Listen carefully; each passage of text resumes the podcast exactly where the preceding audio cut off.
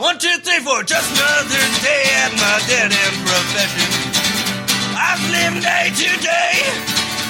Yeah, listen to some good old country records on the radio. And yeah, what else can I say? Welcome back to the program. I'm Ryan. With me, as always, is Dave Callens. Hello. And Robert Timothy. Woohoo! Hey, right. I've been thinking of trademarking woohoo.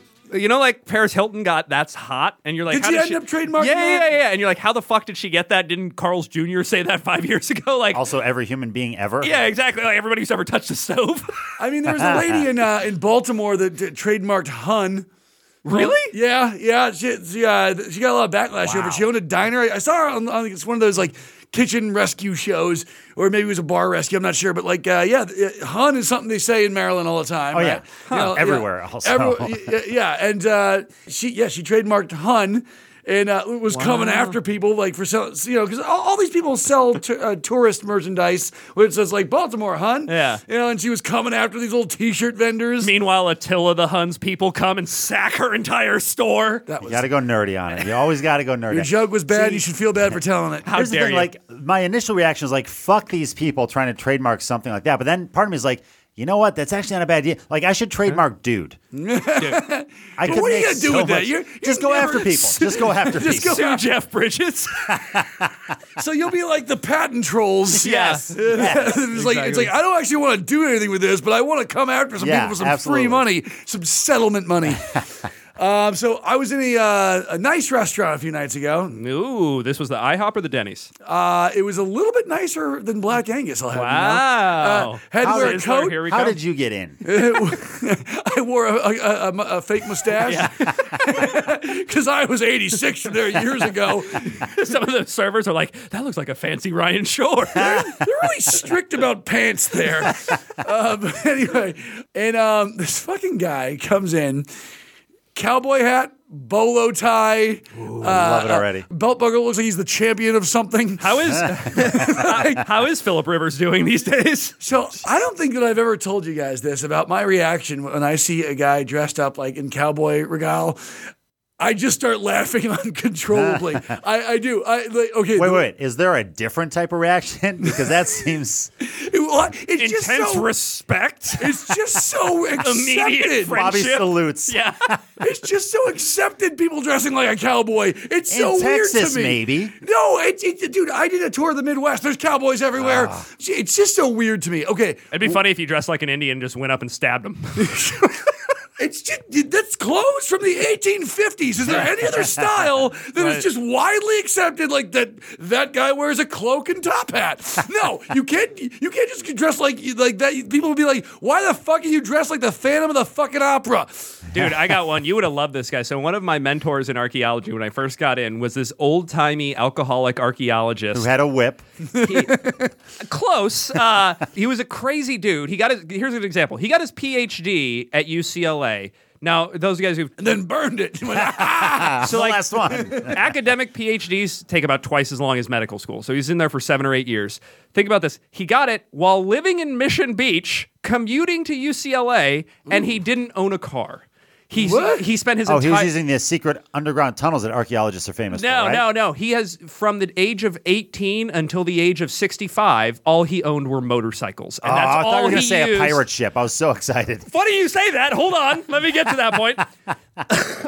The entire time I knew this guy, he dressed in only authentic 1870s cowboy garb. Not 1880s, not 1860s. 1870s. So wait a second, who declared it was authentic? He did. He's a fucking archaeologist. Oh, I guess you're right. You guys dig up cowboys now? What the fuck? He did. He's dusting off a fringe vest? He did. He carried with him on every dig or survey or excavation, everything we ever did, he carried with him the skull of his best friend. No, an authentic, functional, and loaded single-action revolver circa 1875 on his hip. And it worked? Yes, and it was loaded, and he shot it a lot. In case what? Someone called him out at the saloon? What sort of. Let me get to that story. Jesus Christ. Who is this cartoon character you're hanging out with? Yeah, he was absolutely nuts. I'm picturing him shooting it in the air celebratory, sort of like He was just like... After he gets done at the opium den. Sort of. Jesus. Right. He was a rabid alcoholic who was drunk all the time, and it was just kind of accepted, but he was really good at his job, had a PhD from UCLA, so everybody kind of gave him space, and It was, again, like total wild, man. At one point, we went someplace to go do some survey work, and we went off-roading in his vehicle. And then as we get out, there's an 1870 Jeep. Shouldn't you wear made out of horse? We get close to... No, wait, time out. Yeah, yeah. I'm not saying Indiana Jones was a pussy. Right. But this is the guy I want to see a movie about. Oh, yeah. By the way, this is also the guy I started, you know, I'm 22 years old, just new in archaeology, and he calls me up at one point. He's like in his 60s, and he goes, hey, Bobby, you're young.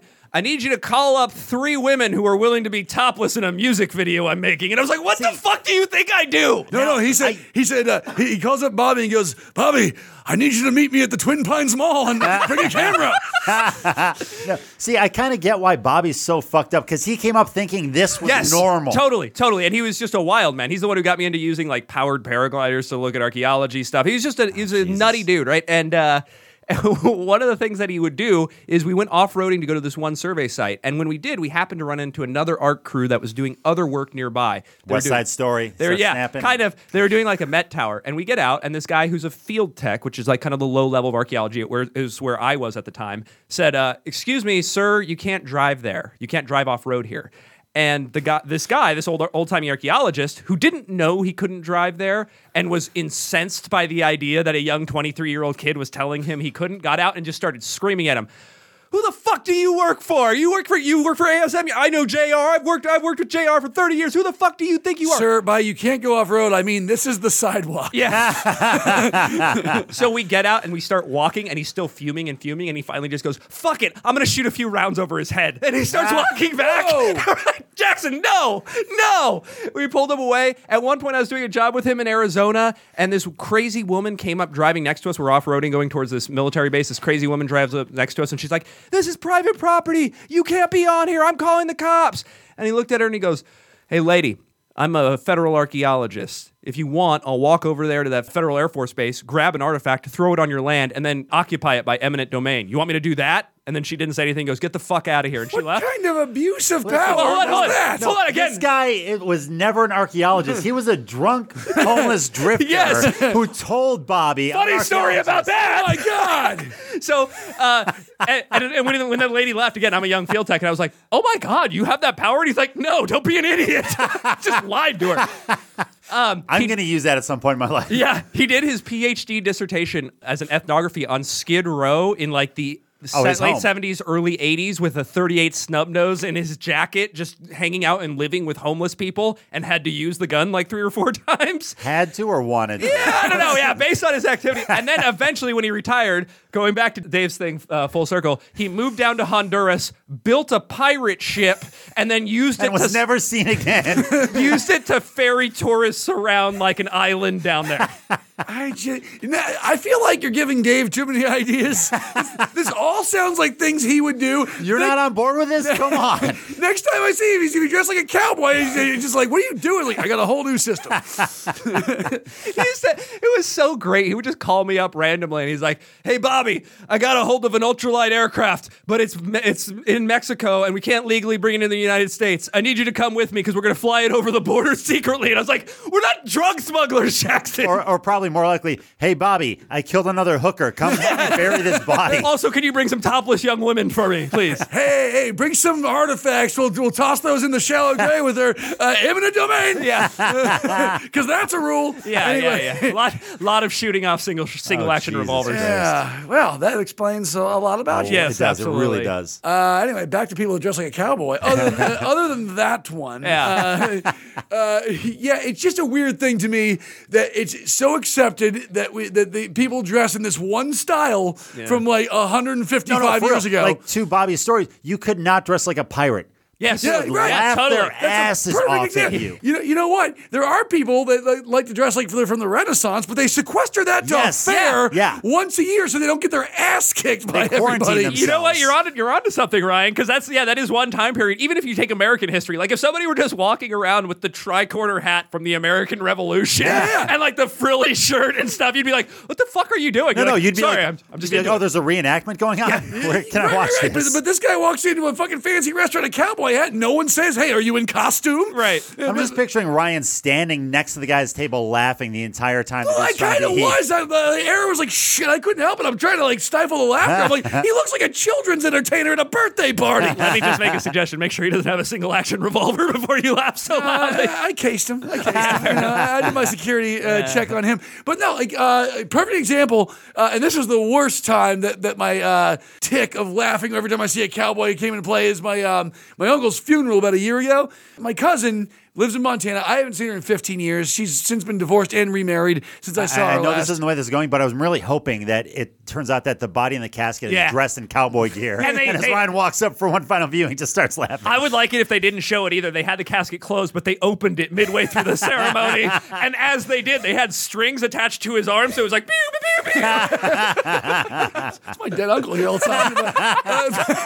No. What actually happens is that when I approached the casket, he grabbed me, opened his eyes, and went, "Kick it!" Kudos, Ryan's uncle. You take this route. So no, what happened was like she's like, "Have you met my husband?" I'm like, "No, you know I haven't." She's like, "Hey, Chris, come meet Ryan." Dude comes out, fucking 10-gallon Stetson, bolo tie, fucking big belga fringe vest.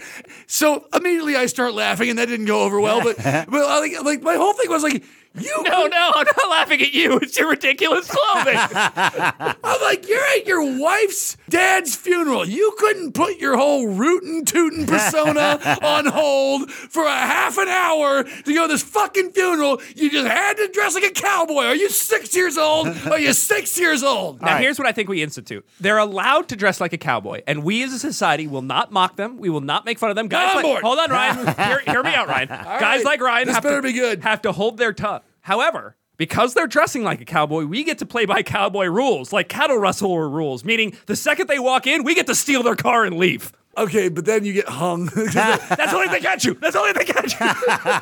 Not the cops. There's no law in this land. That guy in the cowboy outfit Bobby's has to have an artifact with him. This car is eminent domain.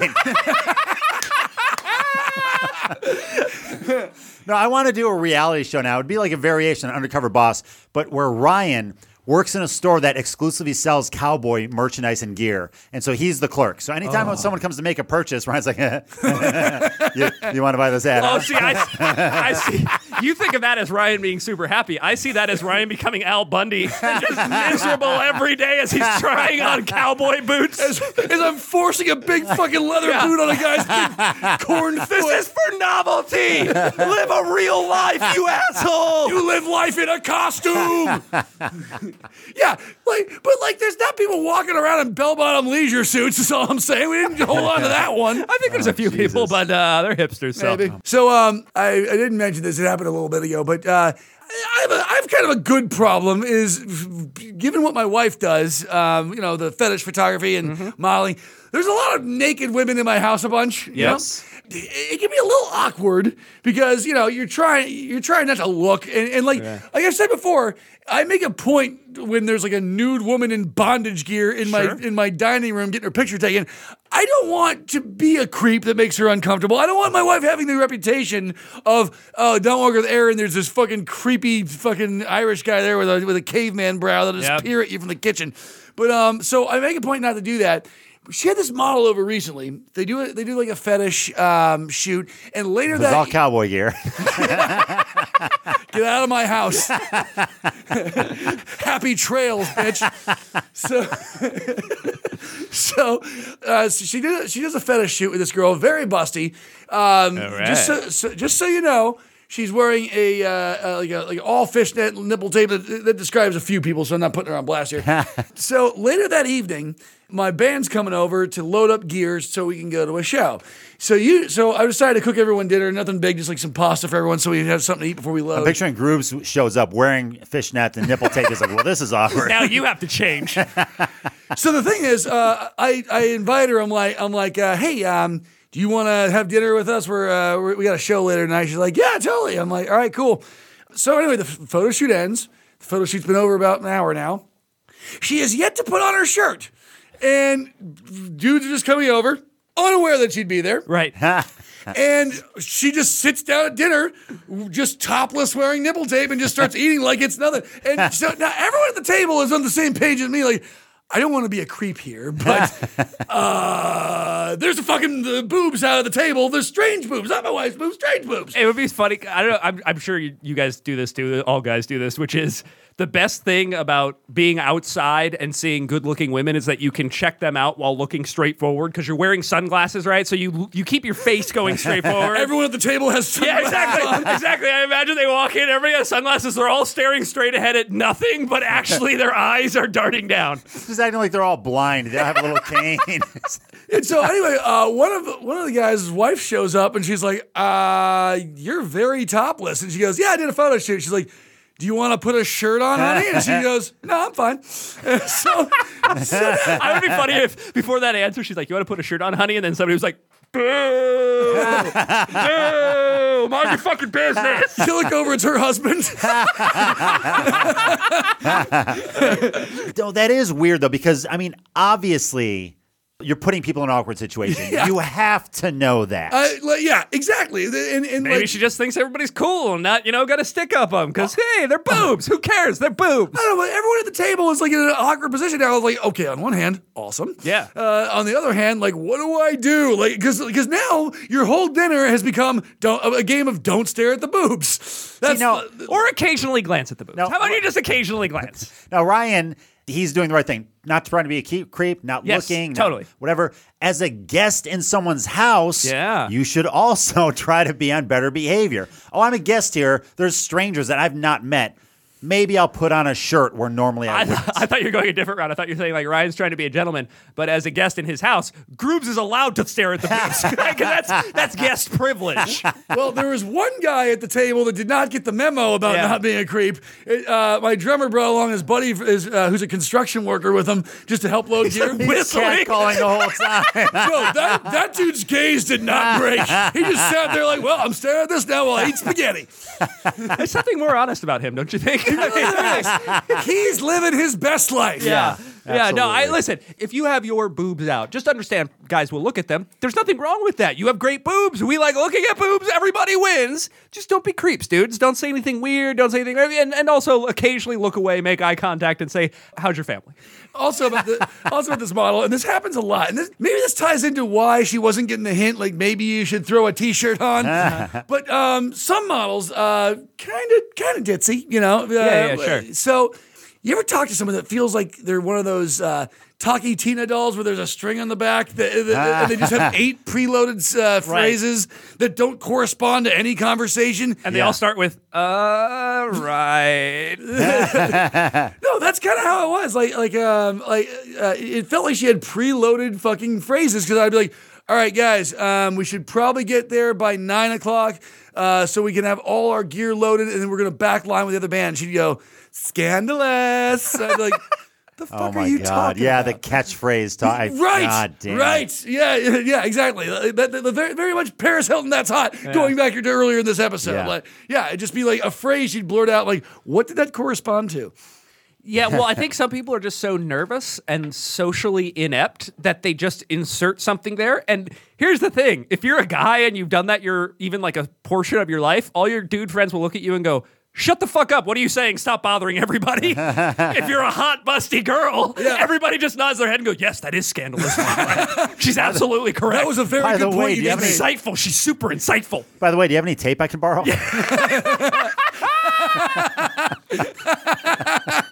All right, so back to the whole band thing.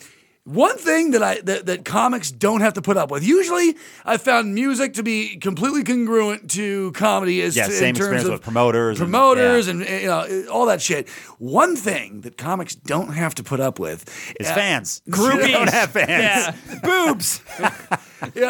Is drunk white girls demanding you play them a song or let them sing a song. Oh, Jesus. I want to see the version of that where the drunk white girl comes up and she's like, tell the Chris Rock joke about black people. Well, she's like, do a callback. I want to hear a callback. Crowd work. Misdirection. Can I come up and say the Jim Gaffigan Hot Pocket joke?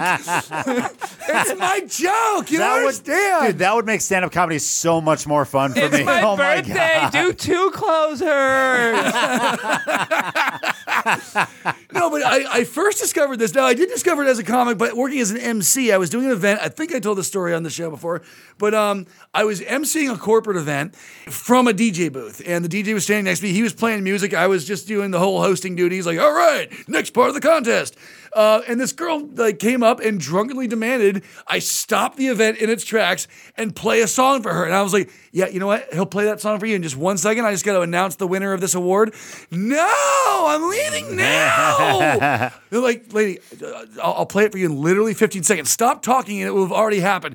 No, I already told my friends that I would walk out to this song. Well, we should have done that. And then Ryan's like, fine, I'll do it. And then she looks and goes, scandalous. She was wearing nipple tape, so that played a huge factor. But after this Fiends show, this last one we played, we were done. We were loading our equipment back in the van. Our shit was all cleared off the stage. And keep in mind, through all this, listeners that don't know, we're a Misfits tribute band that comes into play. We only play songs by the band, the Misfits. And if you weren't aware of that at the show, you would know that because you're dressed as the fucking Misfits. Right. So we're loading our gear, and this girl comes, the drunk white girl comes back there into the back alley where we're loading our stuff and hanging out.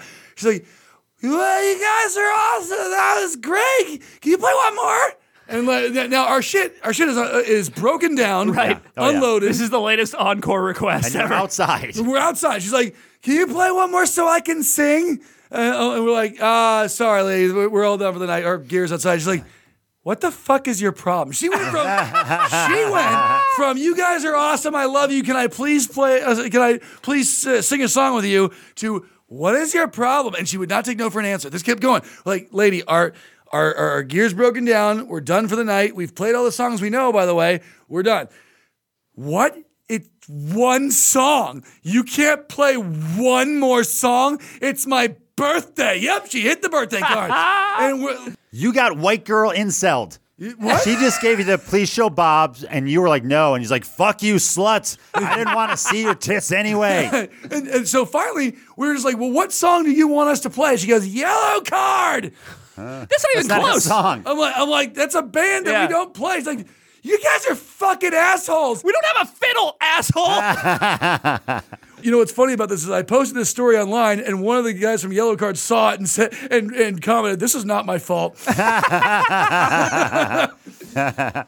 that's just this weird entitlement that only drunk white girls get. Yeah, 100%. And this is what I've been wondering: did something happen in the '90s and the early 2000s where like young white girls were getting some kind of prestigious birthday parties? Paris Hilton. What happened where all of a sudden a white girl's birthday became the celebration of a lifetime? Because we all know this as comics. Worst two things that can be in your audience: bachelorette party or young white chick out on her birthday with her friends. Those people will heckle you. Bobby's never been to a quinceanera. Yeah. No, they're respectful Mexicans. I'll be quiet. These people will heckle you probably 100% of the time. They're going to say something during the show. What happened? What happened with young white girls' suburban birthday parties in the 90s and 2000s? As soon as she got famous, every white girl's like, oh, that's me. Oh, yeah. Ew! Because my birthday comes around and I'm like, oh, cool. My wife got me a new sport coat and we get to go out to dinner. But like, I would never, in the middle of going out to dinner, walk up to the chef and be like, I need something special for my birthday. Not enough people understand the concept that your birthday is only special to people that care about you. Yeah, that's right. And only on the actual fucking day. Right. Yeah, it's not your birthday weekend. It's not your birthday week. Like fucking when I was a bartender, people would come like, hey, it's my birthday. I'd be like, I don't give a fuck because I don't love you. So that doesn't matter to anyone except the people that love you. The only reason you should be telling me that is if it's your 21st birthday, in which case you're announcing you're now legally allowed to drink. That is it. See, for me, I don't even care about that. Yeah, I don't love you. I was going to serve you if you were 20. I didn't care. There are 17 people on this planet whose birthdays matter to me, and you're not one of them. They all wear cowboy gear. No, none of them wear cowboy. They put on one hat. They are done with the birthday thing with me.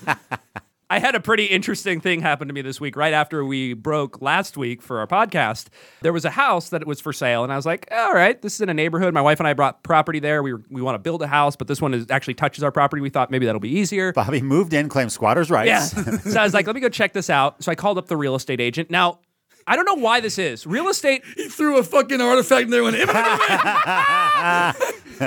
So I call up the real estate agent. I don't know why this is that real estate agents are the only profession where they feel the need to put their picture on their ads. Like, I don't care what the fuck you look like, Brett. I'm buying a house. Yeah, yeah. It's only entertainment where it makes sense. Like, yeah, that makes sense. Here's my headshot on my business card in case you have a part that's good for me. And real estate. It's so fucking weird. So I look at this picture and it's like a young dude. He's got spiked up hair. He really does a lot of work in like OB and PB, and he just looks really. He looks really hip. And I looked at him and I was like, okay. And I call up and I get. He's clearly in the car driving, and he's like, barely audible. Hey, yeah, man, that house. You caught him while he was vaping. It's getting a lot of looks. I was like, this motherfucker can't put the bong down. Was he drunk? Long enough. That's what I thought, but he said he was driving, so I'm like, this is going to be weird. And he said, no one could ever possibly drive. Well, I wouldn't answer the phone. I wouldn't go for three.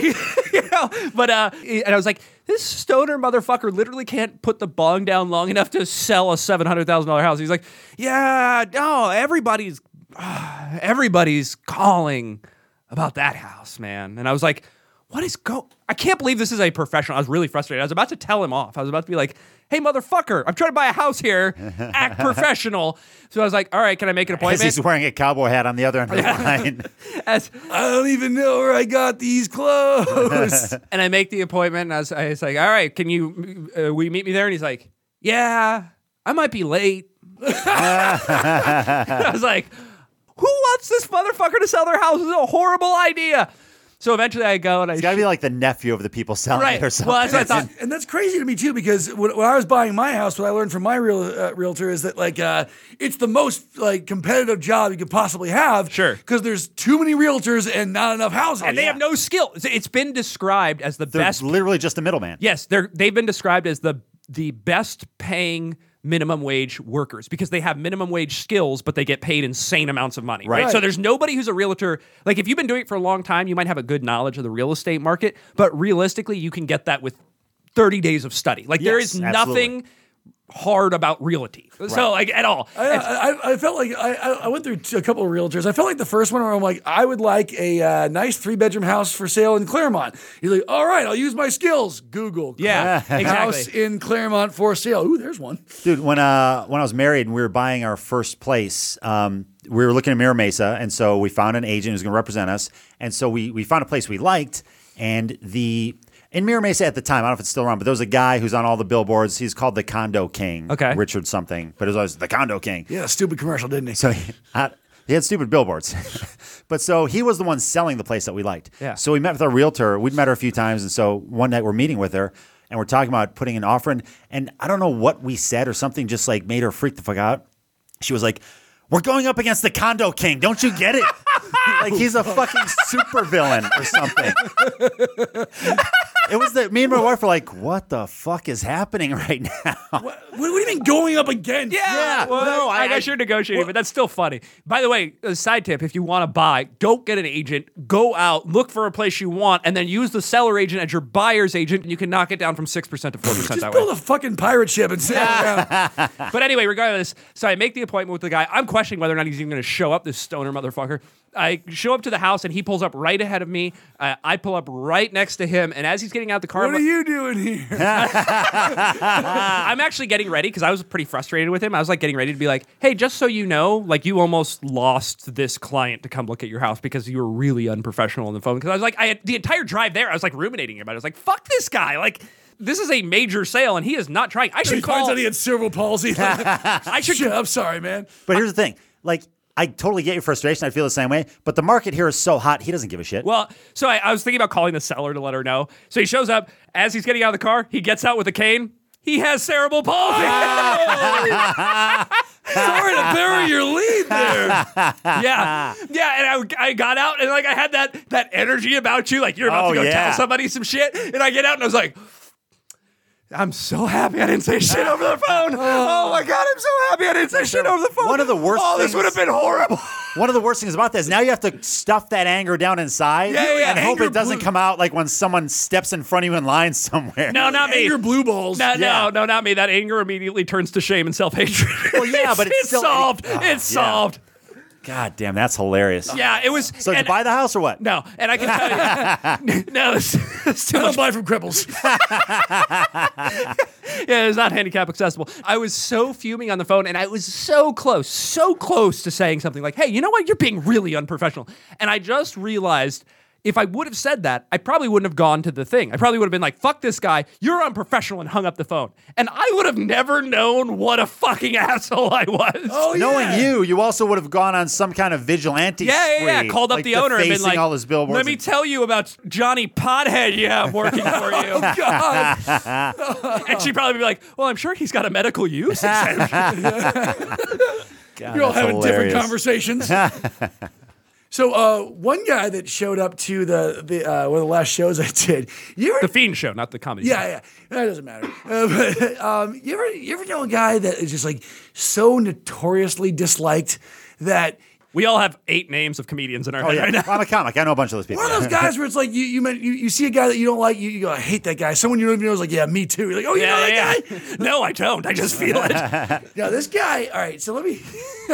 It was weird because every time I talk to someone, they know this guy too, and it's not a favorable type of deal. It's always like, oh yeah, I have a story about that guy. So he's like big on the music scene. He goes around a lot. Yeah. He's a guy that notoriously shows up at shows and makes a fucking clown of himself. Mm. Right now, like a guy who gets too drunk and throws up, a guy who gets violent with people. No, let me give you like a guy who will try and sneak in the back door and not pay the cover. He's notoriously broke and will go around finishing people's drinks off the bar where their back is turned. That's a very him move. That's what he's like most known for, is going up and stealing drink from like someone behind their back and just like downing it before they can. Never before would I have wished that somebody had gotten incidentally roofied.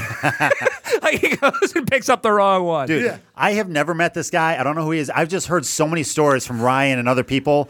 And one of the things that sticks out in my mind about this guy, he famously had his Facebook profile picture of him standing in front of, he's like, not a hipster, like a rockabilly guy. Right. Him posing, crouched down in front of like a classic 50s car. Not his. Yeah. He just saw this car. I was like, sure. Oh, that goes good with me. And took a picture, and that's now his profile picture. Yeah, cholos do that a lot. So I think maybe he's just adopting the culture. He's a notorious mooch. Oh, one time we were going to see this band called the Necromantics. My buddy had an extra ticket. He's like, and over at this place, Brick by Brick, they don't have physical tickets. You have your name at the door. When you buy a ticket, they put your name at the door. So I'm waiting in line to get in, and my friend sticks his head out and says something to the guy, like checking names in the list, like, oh, yeah, that's my buddy right there. He gets my extra ticket. And the guy goes, oh, come on. And as this is happening, I feel someone brush past me. I notice from the back of his jacket, it's this guy we're talking about, who rushes in. He whispers something to the guy taking names at the door, and then disappears inside. I walk to the front of the line. He's like, where are you going? I'm like, oh, I'm the friend. He's like, that guy with the leather jacket just said he was the friend. So this guy saw him say, that's my friend, who gets my ticket, and goes, now's my chance. And when he was whispering to the guys, he means me. And then he disappears inside. I'm like, that guy with the leather jacket just said that he was the friend.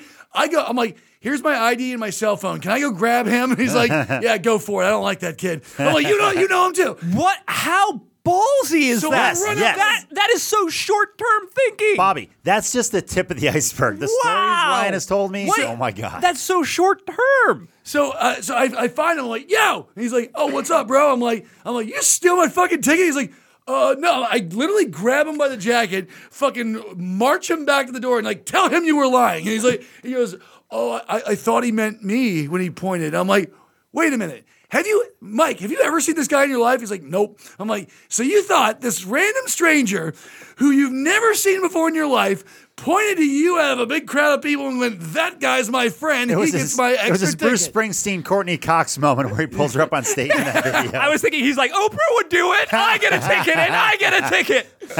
So anyways, that's the kind of guy I'm talking about. Ooh, wow. Another one is, he's like you said, he's a musician of sorts. He got all of his gear stolen out of his car because he's an idiot and left it unlocked. Mm-hmm. And he started a GoFundMe for to replace all his gear because he's like, because music's my livelihood. You got to make money at something for it to be a livelihood, but that's besides the point. And the target goal was $7,000. I know a little something about guitars. Sure. The amp and guitar he listed came to a grand total of about $1,000, maybe $1,500. It was a Marshall half and a Gretsch semi-hollow body. That's a $700 guitar, and like I'll just give him the benefit of the doubt and say $1,000 guitar. Okay. I full on asked him, where is the other $5,400 going? And he's like, sentimental value, bro. Me and that guitar have history. Yeah. Wait, is he going to buy more sentimental value? He finds like a little kid who loves the guitar and forces his mom to sell it to him. See, like I said, I don't know the guy, but based on everything I've heard, I can just imagine if somehow he heard this podcast and somehow figured out it was him we were talking about, he would almost use this as a credit. Yeah. Hey, guys, I was featured on a podcast. As featured on the podcast. Maybe we should start fucking with him. I've had this fantasy for a long time. You think that's a good idea, but it just leads to trouble. Well, but except I've had this fantasy for a long time of fucking with crazy people like that under the name of other crazy people, right? So like we start off with the flat earth guy, right? And we send messages from a fake profile of that guy to the other guy, and we get them in a battle. About 8 years ago, by the way, this is one of my favorite. Him and a guy who's even douchier, who was in a popular band for 5 minutes, but they got kicked out for being a douche and losing their van, actually. I was sitting with these guys at a table at this bar, Rosie O'Grady's.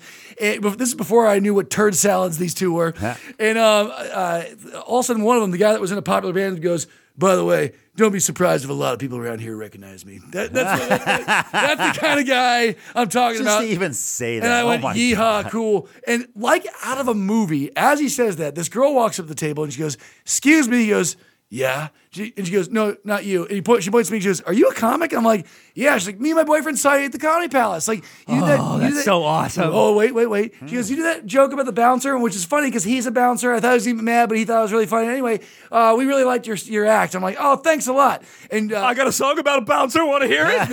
As she's saying that, this guy is like, does like, I'm in a band. Notice me. And she kind of gets the vibe this guy wants to be talked to as well. Mm-hmm. And she's like, oh, so hi, are you guys both comics too? Ah! This guy fucking and his little buddy starts scoff laughing. like being called a comic is the most uncool thing there could possibly be. Lenny Bruce wasn't a person. Being a comic, like a comic is still getting a pie to the face and wearing rainbow suspenders. They start scoffing. They go, no. And then all of a sudden, there's this wind up. He gets this fucking smug look in his face, looks at his buddy, gives him a nod and goes, we're rock and rollers. And like nods his head like he just told her she's a brain surgeon who also plays for the Chargers. Yeah. And he just goes, we're rock and rollers. And she just like stares at him for a second and goes, okay. And just fucking walks away. I'm like, yeah, I'm going to change seats. See you, fellas. Yeah. Oh, that's awesome. And now he would still use that in the future, like talking about a time he got recognized at Rosie O'Grady's. Speaking of friends, do you guys ever have a friend from like way back in the day that you somehow feel this weird urge to check on? Like, you know, they're not doing so hot, but it's totally not your responsibility. Like maybe someone from like your hometown. Again, as a comic, I can think of 8 or 9 people. It's just a weird thing. Like I have a friend from back home who, you know, never left. Got fucking hooked on opiates, you know, the whole nine, did a couple stints in jail. And for some reason, I'm always like calling to make sure he's not there. What is that? Like, we haven't hung out in 15 years. Sure. What is this weird guilt I'm feeling? I can't That you describe. Need to constantly assure yourself that this person is alive? Yeah. Yeah. It's weird to me. What he's not mentioning is he knows for a fact that he's in this person's will. So he's actually, he's like in front of Macy's. Open. Oh, cool. I'll get a futon and 2 knockoff guitars. And maybe a cowboy hat. Those guitars are worth $7,000. They got sentimental value. He left me a pirate ship. No. Like I hadn't heard from him. Like his Facebook is active, but he hasn't posted on it for like 4 months. I'm like, it's one of those friends. Like, oh shit, is he dead? It's like one of those things. Like, it's not even like, oh my God, I'm worried. It's like, fuck, he's probably dead. So like, I call his girlfriend. Or I text her. I'm like, hey, man, I'm just checking on Jake, make sure he's doing all right. And she's like, he's on a little vacation right now where he can't check his phone. I'm like, is this a state vacation or a federal vacation? Or a private rehab vacation. What I asked was, is this one of those vacations he checks himself into or was ordered to go to? She's like, ordered. I'm like, goddamn. Yeah, does it sound like Passages Malibu, or does it sound like the state pen? Yeah. So, well, the good news is if it's a state vacation, if it's mandated to go, not your problem anymore. Yeah, that's true. At least I know he's all right. I just don't understand the guilt. Do you guys have anyone like that in your life? Oh, yeah. Also, there was a time in my life where I was that friend. I'd have friends calling. People were checking on you? Yeah, no, it hit me when I'm like, oh, my God, they're calling to check on me. What the fuck am I doing? To make sure you haven't offed yourself? Or make sure Dave's not in the pen again. Can't go back there, man. I can't go back. I'm worried about him, man. Lately, don't let this get around. He's been dressing like a cowboy. Sitting at home by myself with a cowboy hat on, no shirt, nipple tape, just like... Scandalous. All right, let's call it a week. Any shows, guys? Nerd Night coming up this July, first Tuesday. Come on out, 6:30 at 32 North Brewing. Come on out, make it a fun night. And I will be doing Alpine Brewing, my monthly show there that got picked up. It's going to be on Friday, June 28th. Co-headliners David Rosenberg and Bijan Mostafavi. It's going to be a great show. Love me some Alpine. Bijan. And remember, for you Alpine residents, that is the Alpine tasting room, not the restaurant. All right, Dave? I'm good. All right, let's call it a week. I'm Ryan for Dave and Bobby saying see you next week, cruising with the twos. This is for novelty. Live a real life, you asshole. Yeah, time passing by. Oh, yeah, time passing by.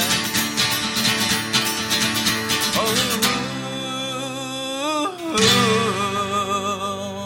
motherfucking time is passing.